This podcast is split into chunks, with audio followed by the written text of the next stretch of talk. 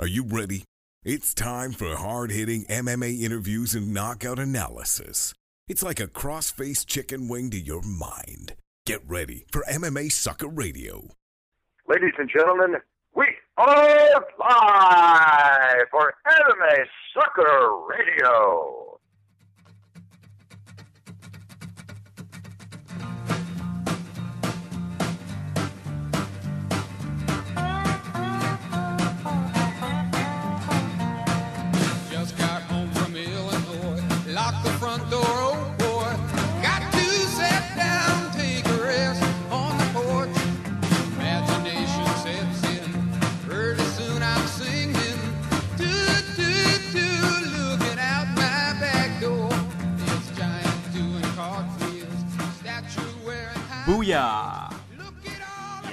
MMA Sucka Radio. Took the words right out of my mouth. you were away last week. Thank you Yeah, for so, noticing. uh, you did a great job. Thanks. With you and Ian Bain. Yeah, I sat in my backyard to do that episode. Very good. Yeah, I wasn't in the MMA Sucka Studios. I didn't feel like coming in because you weren't around. So, yeah, did it in my backyard. It was beautiful. Well, you're always welcome to these studios. Cheers. I appreciate that. But when I can do it from home, I don't mind. Might as well. You'd sit on, it on a lawn chair, grab a drink, one of those beef tacos that you've been talking oh, about. Man, mini beef tacos from 7-Eleven. If fighters only knew. Mini beef tacos from 7 Eleven. I don't think any meat, I don't think any meat from 7 Eleven would be good. Yeah, I know these are pretty good. um, I had a messed up morning, man. Really? Like? Yeah. Well, I went. I went. I was walking back to my car from. I went to visit someone this morning, and I was walking back from my car, and this cat was underneath a, another car as I was walking by, and I guess it got scared that I was walking by, ran out into the middle of the road, and got fucking run over by a truck. Oh. I didn't see it actually get run over. I just turned my head as I walked past the car, and this little cat is staring at me in the middle of the road, like it's still sitting up, staring at me, with one of its eyeballs popping out. And I, I'm like, oh my god! Oh, dude. And the next thing I know, oh, this God. thing falls down onto its side, quivers, and is dead. In the Oh, mi- it just it, Jeremy, it I mean- freaked me out so bad to see the one eye popping out, and then the oh man, I actually puked. I literally puked as I was walking down the road, and this lady was walking across the street from me, and she goes, "Oh my god, the cat," and then kept walking, and I was like friggin' frantic. Oh my goodness! Like she was this her cat? no, Oh, she okay. she just yelled across the street at me. Oh my god, the cat, and then kept walking. Oh. Yeah, it was pretty Oh. bad. Good start to the show though, eh? Wow, way to start our podcast off with your story of a dead cat. Yeah, it was it was interesting. beef Good start to the tacos. day, but you know the show we have tonight. Maybe that's where much- 7-Eleven gets their meat from. For Oh, those little ouch. beef tacos. Uh, now I'm not gonna want to eat any more of those. But Yeah. yeah, so the show tonight we have is much better than that story that I just gave you. Holy shit. What do we say now? You know, like we On just the show we have Carlos Condit fighting in a potential number one contender bout, Let's just pretend that show just didn't get off the rails there. You know what I mean? Carlos Condit, yeah. and we are welcoming back to the show. It's been a long time. Um, E. Spencer Kyte, good friend of the media of ours. Yeah, good guy. Um, so yeah, that's a quality show. I, there really isn't much more to say after that story of yours. So uh, I think uh, you want to get right to things.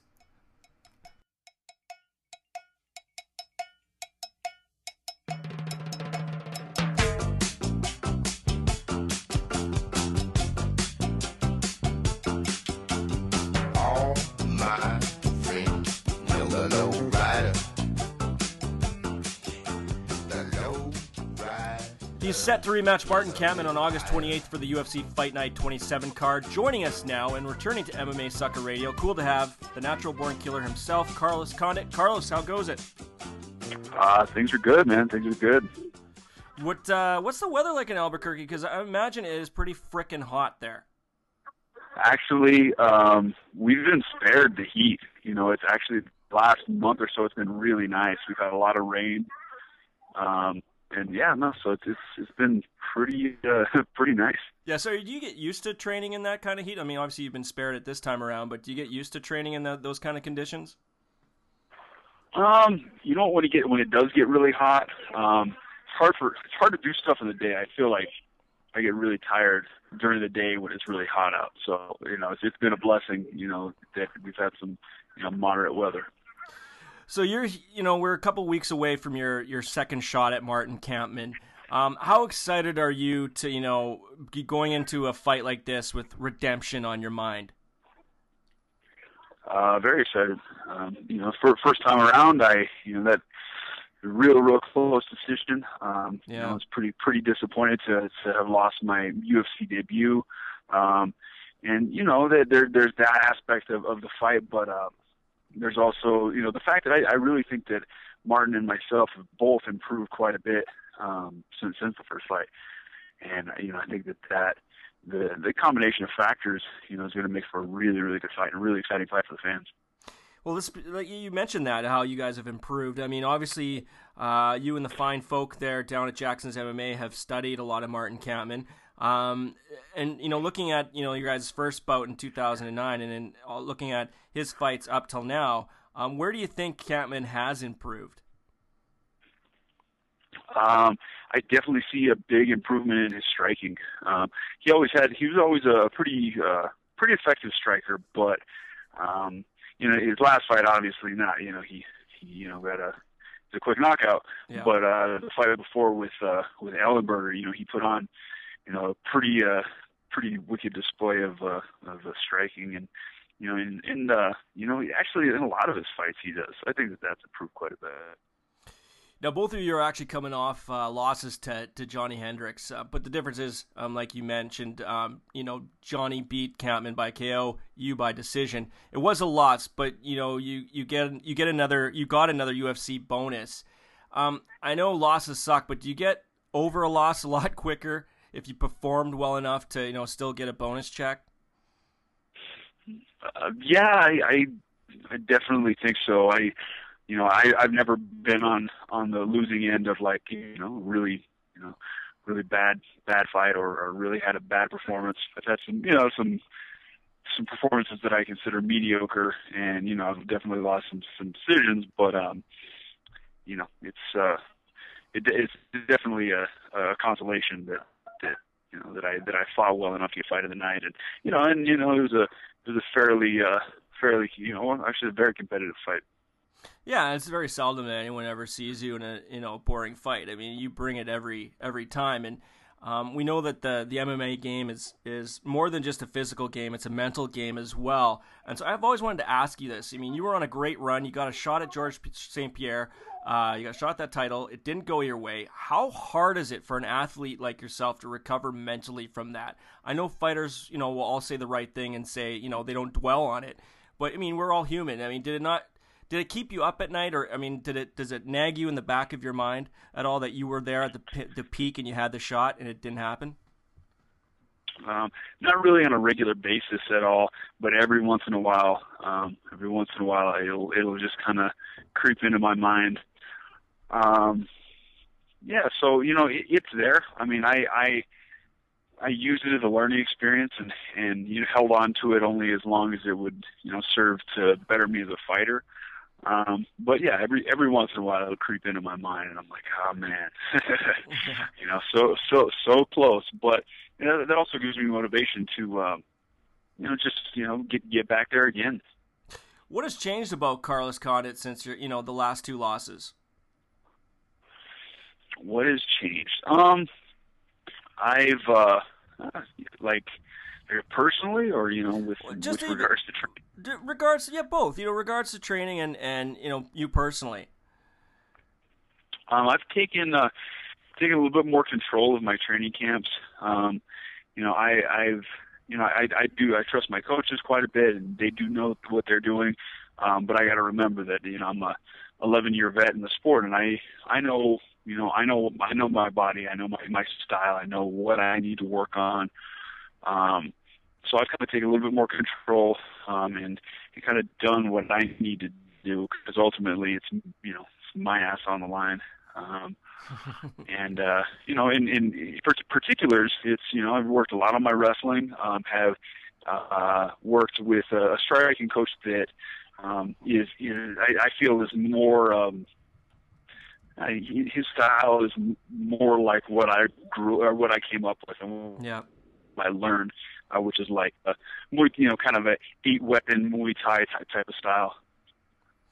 And so, like, you know, you're bringing, you know, you're changing things about your training, and and I know you train with a lot of the same guys there down at Jackson. I mean, have you got, have you, do you bring guys in from the outside now? I mean, do you look for for other people to to spar with, and, and when you're preparing for a fight? Uh, yeah, I do a little bit. Uh, you know, I, I really there's there's always so many guys coming through Jackson that um, that's it's usually not a problem that I actually that you know. So there's there's always guys to spar with. Um, sometimes it's it's uh, you know specialist coaches, you know specialized wrestling coaches, specialized jiu-jitsu coaches. Um, those are really the guys that I've been bringing in uh, recently. Let's going to ask you, what are your thoughts on the Jake Ellenberger Rory MacDonald fight uh, that happened just a few weeks ago? Um, you know, obviously it was not very exciting. Um, and I think both those guys are are on you know at the top of their game, and they're both so skilled and uh, um, uh, skilled and dangerous. And I think that's maybe why the fight came off like it d- did. Is nobody was really willing to take a risk because you know either one of those guys could you know f- finish you you know at, at you know at, you know with with one mistake. Due, due to how lackluster that fight was, um, do you see this fight with Kampmann as an even bigger opportunity now? Um, yeah, I I guess so. It, it definitely. I, I see what you're you know what you're, what you're getting at, but um, I mean I think that regardless of their fight, me and Martin Kampmann are going to go out and put on a show. I just you know that that's the way both of us fight. We're both hard nosed, um, hard nosed competitors, and uh, you know whether they had a boring fight or an exciting fight, you know Martin Kampmann and myself are going to go out there, you know, throw down.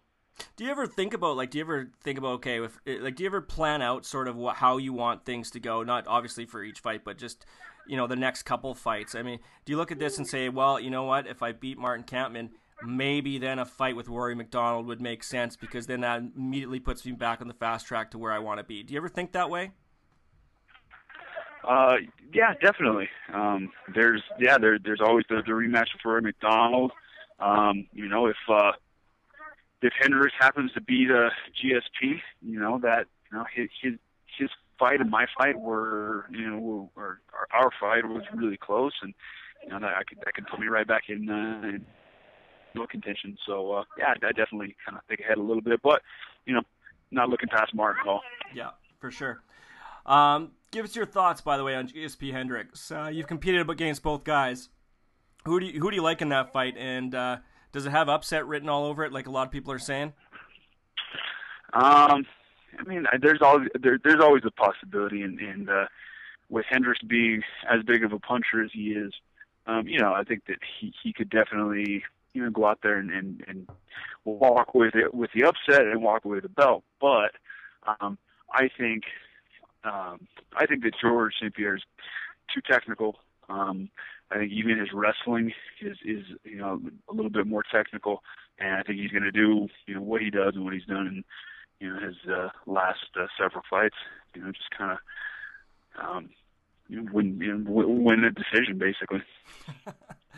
How has uh, fatherhood treated you so far? Now that your little guy's a bit older now, does he understand what you do for a living, and and does he like to hit the pads too? Um, yeah, yeah, he, he understands it. I asked him earlier because I, I told him I had to get on the phone and talk to you guys, and I asked him, "Hey, you know, what does Daddy do? What does Daddy do for a job?" He told me he punches and kicks, and I told him that's right. Yeah. Um, so uh, yeah, he, I mean, I don't think he, you know, he's three, so he doesn't Yeah. really grasp the the you know the whole thing. But uh, he he did start in uh, Taekwondo a few weeks ago, actually. There you go. That's gotta be fun to watch, eh? Oh yeah, absolutely. It's it's a blast. He has a good time doing it. So it's a, it's a lot of fun. Cool, cool. Before we let you go, tell us uh, what you crave the most food wise when uh, you're cutting weight. What I crave the most, um, maybe some really good pizza or some really good potato chips. I'm asking you that just as you're probably, you know, starting to, you know, watch what you eat, right? Uh, I've been, you know, I've been watching what I eat for like like the last six weeks or so. It's, it's been a, a pretty pretty gradual cut, but I had to make sure that I was I started far enough out so you know so it wouldn't be so so hard. Okay, we won't talk about food anymore, but uh, we will let you go, man. You got that fight against Kampmann on August 28th uh, for the UFC Fight Night 27 card. Uh, we look forward to it, and uh, all the best. And uh, uh, got any sponsors you want to shout out to? Um, yeah, sure, man. Uh, Venom Fightwear, um, Head Rush, Blue Grace Logistics, uh, MusclePharm, um, and uh, yeah, I think that's about it, man. Cool. We really appreciate it, Carlos, and uh, get back to your Yeah. family, and uh, good luck. All right, thanks for having me. Mr. Carlos Condit, always good to have on the show. We've been covering that dude since I think his WEC days. Yeah, yeah, we have. We've followed him through his ups and his downs of his UFC career. We had him on before his George St. Pierre fight um, to unify the interim belt and the the real belt. Yeah. And and we've had him at his most highs when he won that belt. So, um, yeah, it's always nice to talk to him. He has evolved over the the years that we've covered him. But for that's for sure, both in his fights and his interviews. Yeah, for sure, for sure. Um, you know, he doesn't say much. Uh, I mean, he says enough in interviews. I think. I know that he doesn't want to be, you know, misquoted, and I know he doesn't want to put anything out there that's controversial, especially leading up to a fight. I think right now he's just he's focused on Kampmann. He made an interesting co- point though that you know if he beats Kampmann, yeah, he, he does sometimes think about you know what would be the next you know, big fight for him. Um, and he, you know, he, we mentioned Rory MacDonald, which I think would be the perfect fight. I would love to see that, uh, you know, Condit uh, beat Kampmann because I want to see that fight again. Um, but you know, he also talked, what happens if Johnny Hendricks wins? Yeah, I personally think that the Hendricks fight is more. Obviously, if Hendricks wins, it's for the title.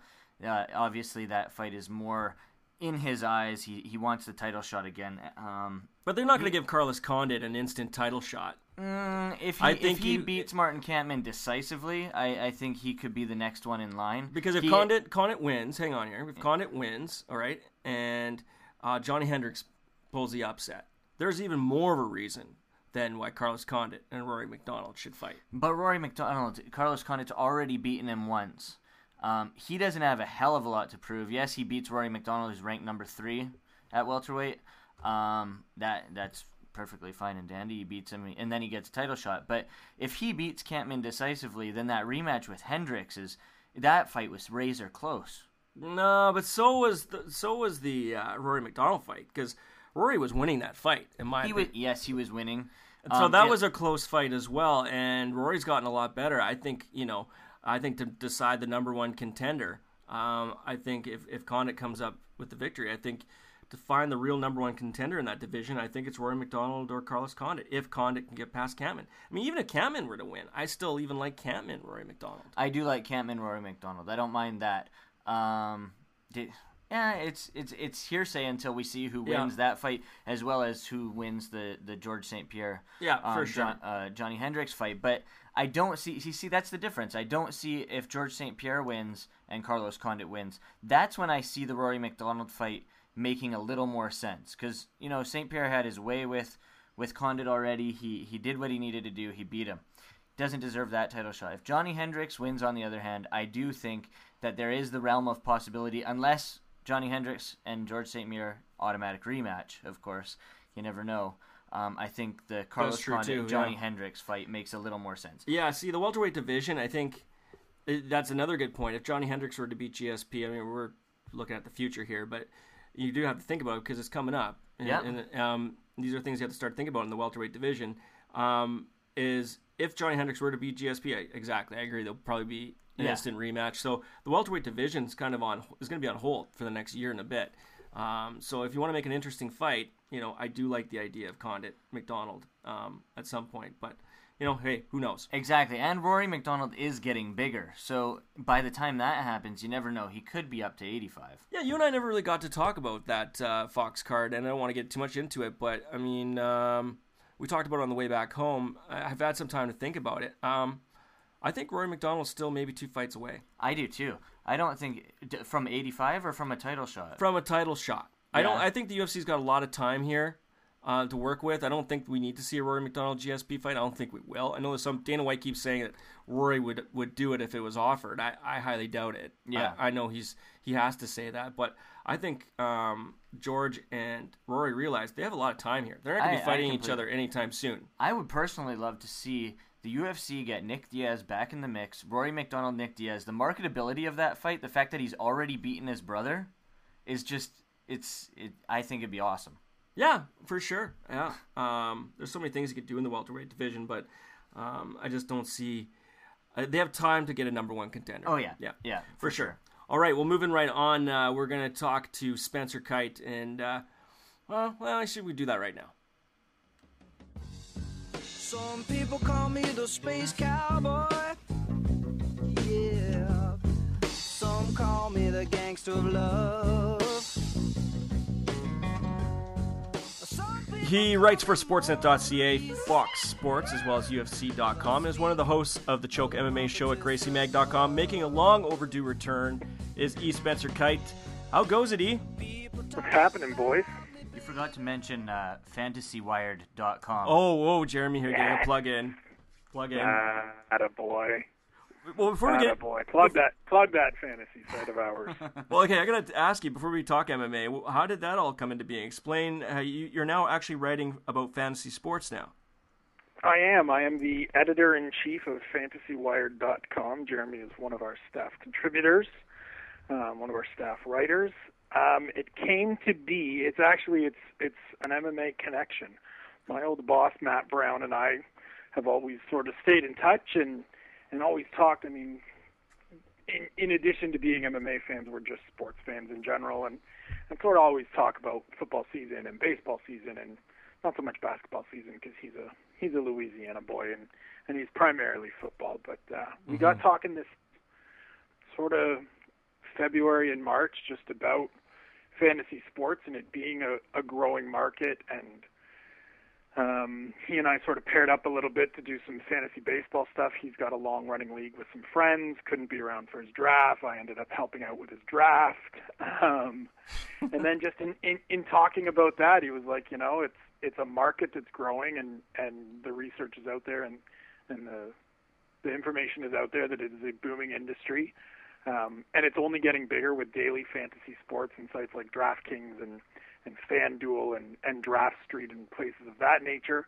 And so we just got talking about it, and and he had some friends that that are in the online media industry and that he's worked with in the past from from his days at Bluff Magazine and in Matthew Parvis, who works and runs uh, PokerNews.com, and and Darren Shiflett, and just said, you know, we're we're going to give this a go. Are you interested? And I was like, you mean I get to write about MMA and fantasy sports for a living? Come on. 15 year old me is throwing high fives all over the place. So that's how it sort of, that was the genesis. And we just sort of slow burned on it over, over the course of kind of the winter and spring. Um, did some, some reaching out to some people and, and some ads to, to find some writers. And I contacted Jeremy because I know he ran our, our league on foxsports.com last year, our fantasy football league and said, "Hey, you ran a league, so that means you got to know a little bit. Are you interested?" And he was like, "Yeah, for sure. Let's do this." And so we launched a couple of weeks ago now, and and all has been going well. It is a slow and steady progression towards world domination.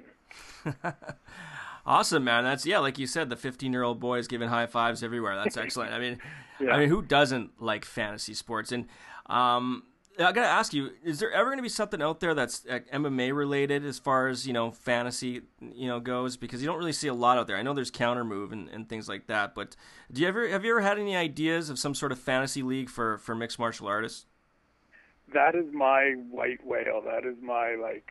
If I ever come up with, and I mean, I've kicked around ideas, and I've got scrapbooks laying around of ideas and spreadsheets, and and trying to figure out ways to work, make it work. I mean, you mentioned counter move.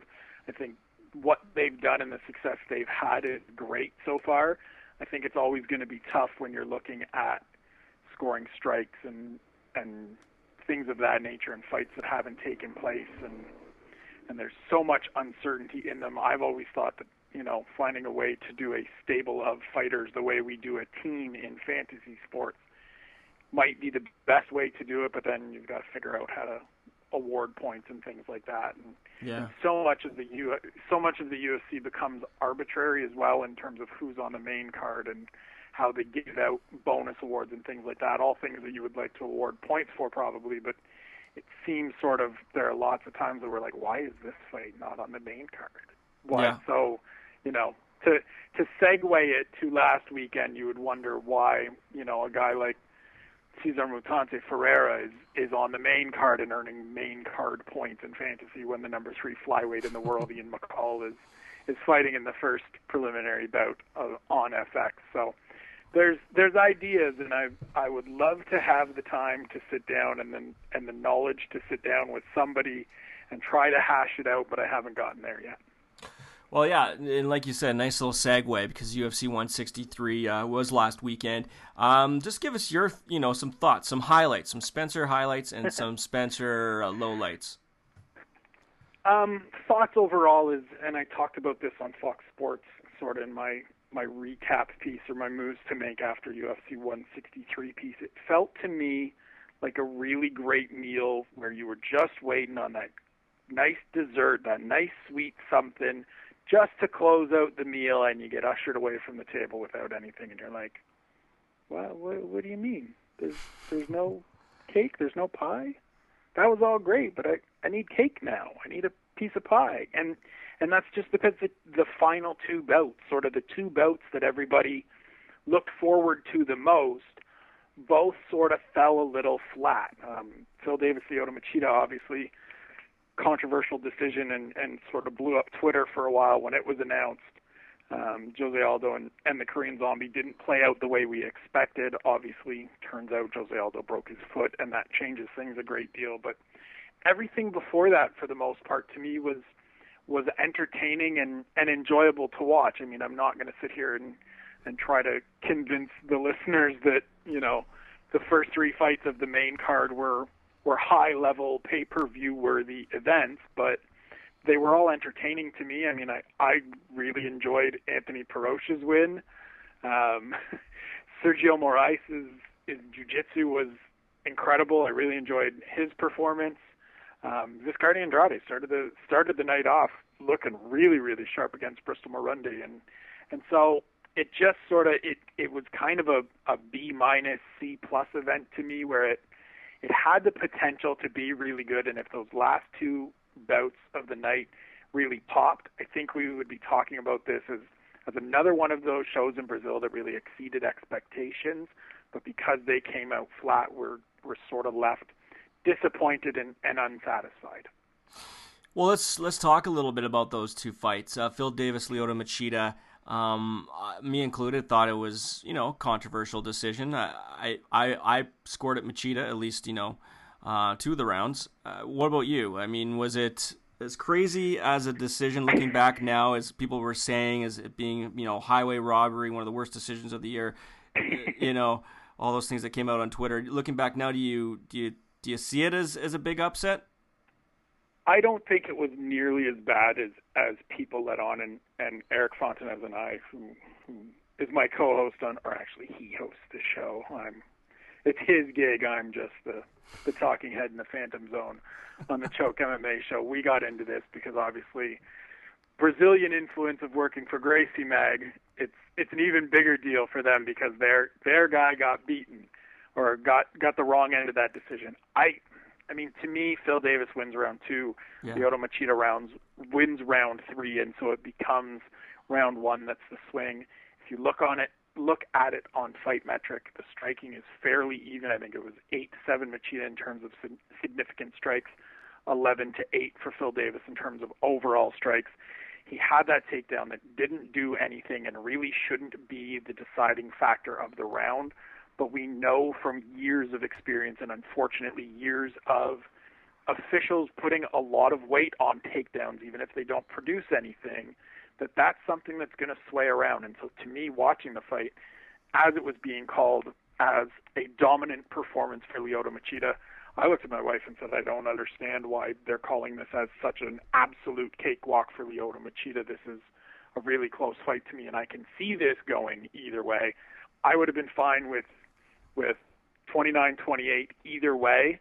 I don't think it was the I don't think the the sort of angered, frustrated, that was highway robbery. It's 30-27 clear is is legitimate. I think it's emotion and I think it's frustration and and a bunch of different things and probably a little bit of bias in terms of you know scoring the fight for your guy and and being influenced by a call that I thought was pretty one-sided towards Machida, and that's not to take away from a great debut for Brian Stann. Um, but I, I don't think it was merited. Now, Machida's style has been um, talked about in the past. You know, he is elusive, as they say. Um, and which they only said once, which Somebody was take surprising. exactly, but you know he he he isn't the most exciting fighter out there. He, Right. He's a counterpuncher. He's that. There has been talk since the fight of of him needing to change his style. Um, and, and this wouldn't be the case in the judge's hands because his style would change. Do you think that he needs to change his style? And do you think this fight think maybe? Do you think this fight will maybe make him look at that a little bit more? I think it will definitely make him look at it more. I don't think he necessarily needs to change his style. He's had tremendous success throughout his career using this style. Um, save for a couple of fights. I mean, this isn't the first fight that that maybe should have went his way and didn't. The the Rampage Jackson fight to me was a more egregious decision than this one, and we sort of have forgotten that or just use it as the like, well, Machida's been screwed like this before because it was almost three years ago now, but. I think the thing that that we'll see with him, I think we might see him become a little more aggressive. And and Dana said it afterwards. When he is at his best, is in that first round where he has that flurry and he comes forward. Now, not a lot of it landed, but if he does that once more around or twice more around, it sort of shows that clear clearer potential dominance or gives the impression of landing more strikes and and doing more and being more effective with his striking. Whereas the setup now is, is as you said, to wait on guys and to, to counter everything. And so if if a guy fights Phil Davis's approach and isn't looking to get into exchanges and, and trade at every turn, there's not a lot of opportunities for Lyoto Machida to throw throw any strikes and land any strikes. And so you're always going to be walking into walking into a fight in this situation where it can be a really close round every single round. Now we have Phil Davis as the winner, and wow, that's really exciting. He moves up the rankings. Uh, it, it's it's tough to get excited about this division because you have Jon Jones Right. sitting at the top, and I, I mean, honestly, does the UFC really want to see Phil Davis and Jon Jones? I, I wouldn't. I don't.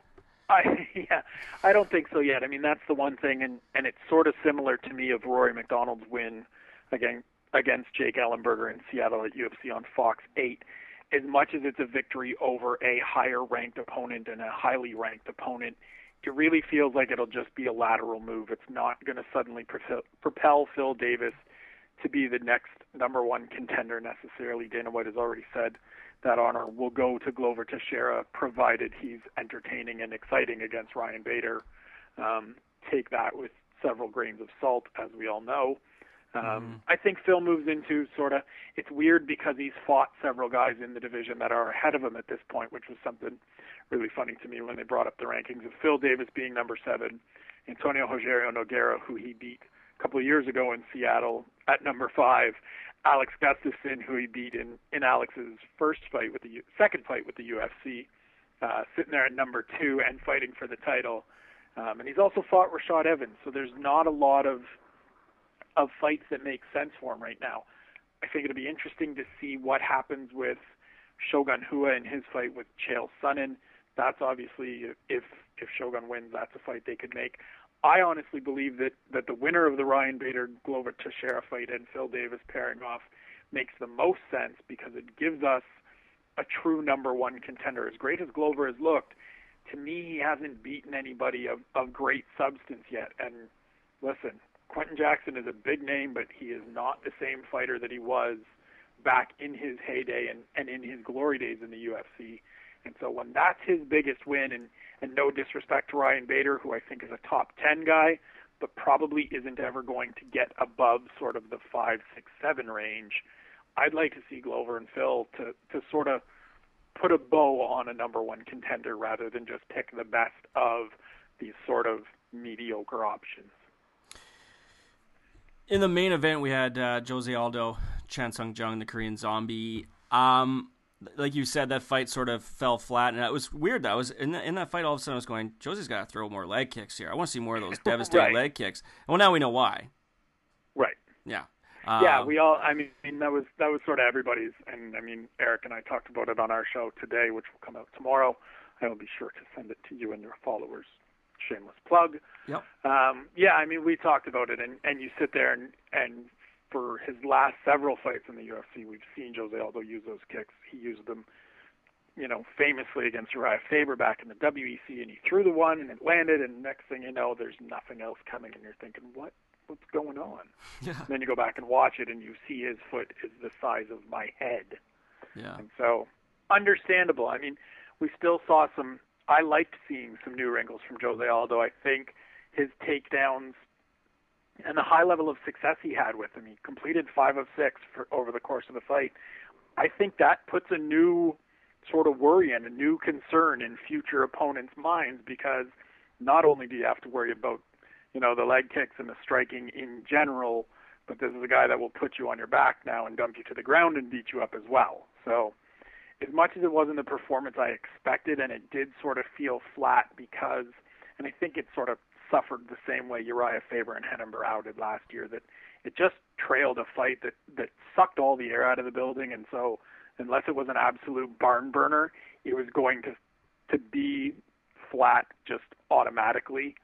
Um, but I mean, it was it was still to me an, an impressive performance, and I I could watch Jose Aldo fight any day. I would watch him fight tomorrow if he could fight. I would watch his sparring and training sessions because he's just that impressive to me from a technical standpoint. Oh, for sure. I mean, he's he's he's one of the best, and like you said, he's beautiful to watch. Um, Chan Sung Jung though uh, comes with the loss, and man, the shoulder being dislocated was just. I mean, it was just hard to watch. And poor guy. I mean, he was he had a lot of heart. He was showing a ton of heart in that fight. Um, obviously, he was going down. Uh, you know, he wasn't winning a round, that's for sure. But uh, were you impressed by the heart he was showing? I mean, anytime somebody's going to try to pop their own shoulder back in sort of mid fight as somebody's trying to punch you and then Yeah. kick you in that dislocated shoulder, you win a whole lot of man points with me. Like, that's that's the kind of dude you want out in the wilderness when you don't know how to survive. He's going to figure out a way to survive, even if it means popping his own shoulder out and popping it back in. Um, it's it's one of those things. I think Chan Sung Jung is a guy that is is a phenomenal talent, but Jose Aldo is just on such a different level. He's never the zombie's never going to back down. He's never going to wilt under that pressure, and he's never going to sort of just you know take his beating and and sort of look for a way out. I mean, he tried to fight through dislocating his shoulder, where a lot of guys would you know escape out of their circle out and bring the fact that his shoulder's hanging out of out of place to to Herb Dean's attention. Jung just tried to pop it back in and keep fighting, and so you if if you're not impressed with that, if anybody's critical of that, then I don't know what I don't know what what impresses them because impressed the hell out of me. Now you spoke about um, Brian Stann and his commentating during the Lyoto Machida fight. Uh, we were chatting about it, his performance, Brian Stann, at the bar when we were watching the fight, and and one of our buddies said that he thinks Stann should commentate all of the Fox cards because because he just it's not that he dumbed it down, but he made it so much easier for the casual fan or the new fan to understand what was going on in the fights. Um, what do you think of his commentary overall, and, and did you would you agree with that statement? Um, overall, and and uh, Karyn Bryant and I sort of shared a laugh on Twitter of of like, is there anything that Brian Stann isn't good at? Like, he'd be so easy to dislike if he wasn't one of the most genuinely likable, nice, endearing human beings I've ever had the pleasure of interacting with. Because he's so, it's just so effortless. Like, just retired, been doing the analyst thing a little bit, just walks into a pay per view and absolutely crushes it from the opening bout all the way through. Um, the point you raised about, you know, necessarily doing all the Fox shows moving forward, I think it would be a great idea. A thing I saw a lot sort of on Saturday night and Sunday morning was moving back to a three man booth that the UFC did every once in a while with Randy Couture when he was in the good graces of the UFC and not fighting because he brings that fighter perspective Um, the thing I liked, and, and you hit the nail on the head, is he speaks with a level of detail that both is interesting to hardcore fight fans that you know when he's talking about guard sweeps and he's talking about different technical aspects, but it's not so technical that casual fans just absolutely zone out and don't know what's going on. The thing for me that's best of all of it, and this is not to take away from Joe Rogan, who I think does a very good job and has for a long time. I like that he's just measured and even for most of the call. There's no proclamations of that's tight, this is over. There's no screaming matches. And that sort of works to to keep Mike Goldberg in check and and I thought Goldie had one of his best calls in a long time on that show because the the chemistry between them and sort of the the symmetry of their calls and the way they interact. Brian Stann keeps Goldberg from getting overexcited and rambling on too much, where he and Joe just sort of get into that back and forth banter, and next thing you know, the fight's over. Yeah, yeah, it's a good point, man. um, I, I I didn't have a problem with it, and I mean the fact that no one's mentioning it means that you know no one's speaking negative of it. I mean, obviously means that he did a fabulous job. I mean, MMA fans are so fickle. People will like, well, I love Joe Rogan. I thought Brian Stann did a horrible job. Ah, ah, ah, Honestly, there was no Right. nobody. I didn't hear one negative comment. So that's yeah, a good I thing. mean, I I think everything. I mean, it was one of those cards where, and if you keep Twitter up in your either TweetDeck or whatever you use to to check out Twitter, the first three or four fights that you know, not big name guys, Brazilian fighters fighting in Brazil. The main commentary throughout my timeline was was how great Brian Stann was doing, and so with MMA fans who who like to find ways to be negative and be critical for the sake of being critical, to not only not have criticism but to have praise is is a testament to how good how well Brian Stann did. It was a it was a great performance and I expect to see him back. You know, anytime Joe Rogan's out, he's the go-to guy. I wouldn't be surprised if they moved him into the rotation for Fox as well. Speaking of being critical, um, Bellator, Rampage versus Tito. Are, are you critical of that fight? I don't get it personally. I'm I'm absolutely critical of that fight for so many reasons. I mean, I get the whole these are big names in terms of what I will call spike TV MMA fans. Um, casual fans that know seven names, Tito Ortiz and, and Quinton Rampage Jackson are probably two of those seven. Um, is this a fight that has any value or meaning to me in 2013? Absolutely not. We'd have to jump in the time machine and, and head back to about 2005 for me to care about this fight on a competitive, relevant to MMA level. But you know, it it gives them the opportunity, and the one saving grace I can see coming out of this, what I just expect to be a debacle of a pay per view, is if they're able to stack the deck underneath that fight and get Michael Chandler on the card, re-sign Ben Askren and get him on the card, um, re-sign Eddie Alvarez and get him on the card in a big fight, get Pat Curran on the card, get all your champions, get all your talent, and put it on that card so that the people that are tuning in to see Rampage and Tito because they're the names they know get exposed to the actual quality fighters that are in Bellator because there are some of them. They are few and far between, unfortunately. King Mo I left out. Obviously, you get King Mo and Attila Vegh on that card for the for the light heavyweight title.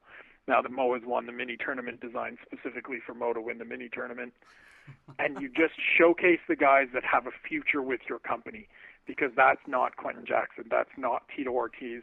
I honestly wouldn't be surprised if this fight didn't happen just because we know Tito's history of I'm in the best shape of my life. I don't need any surgeries. Ah, I broke my neck. Oh, I got a fractured skull. Now, Can't n- fight. I shouldn't have fought.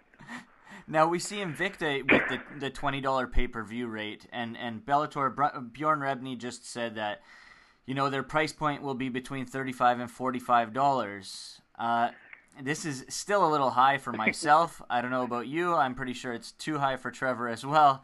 Um, I will. I can't see myself spending anything more than 20 25 dollars for a card, even if it is stacked champion to champion to champion. Yeah, it's going to be really hard to get me to pay any kind of money to watch that fight. I mean, it takes place three days after my birthday. It will be the first Saturday after my birthday, October 30th. Send your gifts. Um, so it's going to be tough. If it's a stacked card, I mean, listen, we all we all work in MMA journalism and media for a living, or partial living, or you know, really passionate, obsessive hobby. And so I always feel that. I mean, I went into last week's card saying, ah, I'm not going to order this. I know what's going to happen in the main event, and you know, as much as I want to see these fights, I'm not, and I still ordered it because it's fights, and I love fights. and so if they stack the deck enough, and my wife is working on that day, and I got nothing else going on, then I will probably spend the forty bucks and feel like a sucker. But it needs to be a really good card underneath what I just think is going to be a debacle of a main event. Because I mean, the the funny part to me and the frustrating part to me is that the day after we sort of heard this happening, they roll out Tito and Rampage on TNA Wrestling or Impact Wrestling. Oh God, that was hard to watch. and they're doing the crossover of the two and I get the cross promotion and I get using Spike for as much as you can and you know bleed this thing till it's dry but my like it just feels so ridiculous to me right now like they're in the same wrestling faction but they're going to fight each other in MMA and you're going to have people that wonder if it's staged if it's fake you could have one of the like I don't understand why you sign two guys to probably lucrative deals because of their name and standing, and then throw them in the wrestling ring. I understand that wrestling is scripted. It's still an athletic endeavor and a physically taxing endeavor. So if either of those guys take any kind of weird bumps in the next two months, that fight's out the window, especially considering Tito's, you know, the most brittle, fragile man on the face of the earth, apparently. Yeah, man. When, when Tito came out, and I, I, man, that was really difficult to watch. I, that was really awkward. Did not seem awkward? He seemed like he was. Uh, it was awkward for him. It's, I mean, Tito Ortiz on, it's so funny because Tito is so great and charismatic in terms of delivery when the pressure isn't on, I guess. Like, you get him at a press conference when he's in his element and he can go and you just, you want to listen to him and you want to keep asking him questions and you want him to hold court. But then you remember the affliction interview job that he had and that was painful and Thursday night or Wednesday night on TNA was painful, and you just like, how can the two, the same guy, be so good and bad at the same time? And it just, I mean, the funny thing to me is, and I 100% admit to still being a wrestling fan, like I'm still eight years old. I loved seeing all the like build up because TNA had sort of sold this who is August 1st? Like, who is this mystery man that's going to be unveiled on August 1st? And people were talking about, is it Bill Goldberg? Is it Batista? Is it this other dude that was let go not too long ago? And then it's Tito. And so it just feels like, it feels like the Charlie Brown wah wah. Mm-hmm. Yeah, like, yeah. if you're a wrestling fanatic and you were waiting to see this big reveal and you get Tito Ortiz. That's the thing about Impact Wrestling, though. I mean, they're, they're a second tier, you know, wrestling organization. They're having problems there. You know, Dixie Carter's, you know, trying all kinds of different things. But you know, they're They're they're try- fu- it's the WCW model, man. It's the like let's get all the cast-offs and and re- I mean it. And David it's funny that Spike TV is trying to yeah just crank back the crank up the wayback machine with with Tito and Rampage for MMA because that's what they've been doing with with professional wrestling and clearly that hasn't been working. So you would have thought they they learned from those mistakes, but evidently no. yeah, because then they just fired a bunch of wrestlers from Impact Wrestling, probably so they could afford these MMA fighters who can't wrestle. It's a great business model. Right. Yeah. I mean, they brought in King Mo, and he was right when when Mo signed his deal and wasn't able to fight MMA because he was still recovering from his horrific, gruesome staph infection and and under suspension and things like that. It was the unveiling of King Mo, and out he comes, and I can't think of a wrestling match Mo's been in in the year and change that he's been in in TNA. And so, what like if it's just to hype this fight, that feels like a big lead and a and dedicating a lot of effort and and money towards something that is only going to grab a very small portion of the demographic, unfortunately. Rampage Jackson, uh, speaking of him, he keeps trashing the UFC. It's like every time he has a microphone, I'm going to make sure the first thing I say is Dana White sucks, and so does the UFC. Right. Um, it's, it's getting a little old. I mean, it, why? Why is he? Why does he continue to do that? I mean, I know he'll probably never end up there, but I mean, at some point, you got to think, you know, the Rampage legacy should, may want to live in, live on in the UFC Hall of Fame at some point. Um, he's not really doing himself any favors. Yeah, I mean, the thing to me with all of it, and I mean, I understand Rampage is, is angry and disgruntled and thought he was hard done by, and, you know, they kept giving me wrestlers and they took my love of the. Listen, they made you into a big enough star that you being in the A team was a possibility. They made you into a big enough star that you are still headlining a pay per view several years after your the prime of your career is is long over and people are still interested because you're still that name. And so as much as you have those disagreements and frustrations with Dana White and the UFC, to me you owe them a debt of gratitude. And and I understand that Quinton's the type that he's never going to get out there and say that. He's never going to say, "Listen, I owe them this and without them I wouldn't be," because he doesn't I don't know that he it's that he doesn't believe it. I think it's more that you know he's a prideful person he's not gonna gonna give any credit to somebody that he's frustrated with but it's as you said man it's really tired now and and it just it needs to stop. Like to me it's it's sort of that scorned girlfriend or ex-boyfriend that always is talking about well with my ex. It's like listen they're gone. Live now present day. What's done is done. They've moved on. You told them they'd be sorry. They seem to be doing okay.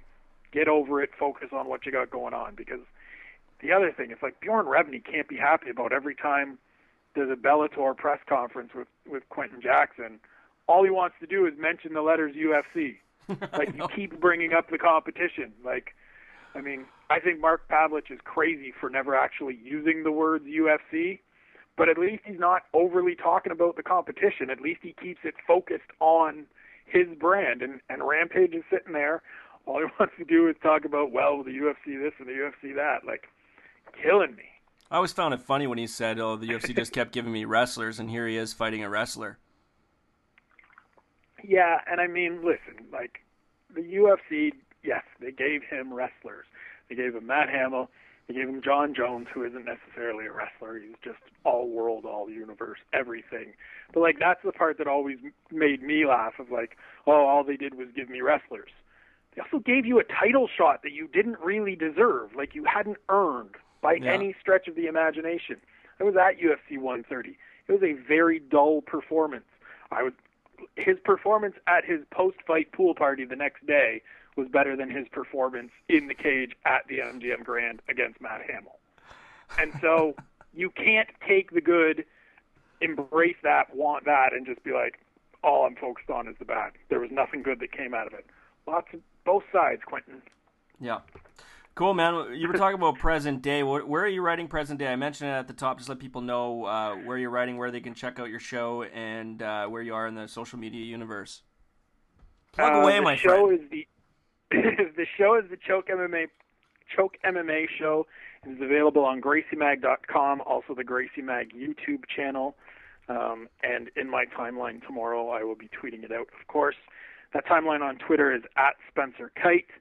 Um, writing wise, I will have a story up on UFC.com tomorrow on Cody Donovan, who is fighting in the upcoming UFC on Fox Sports 1 card in Boston.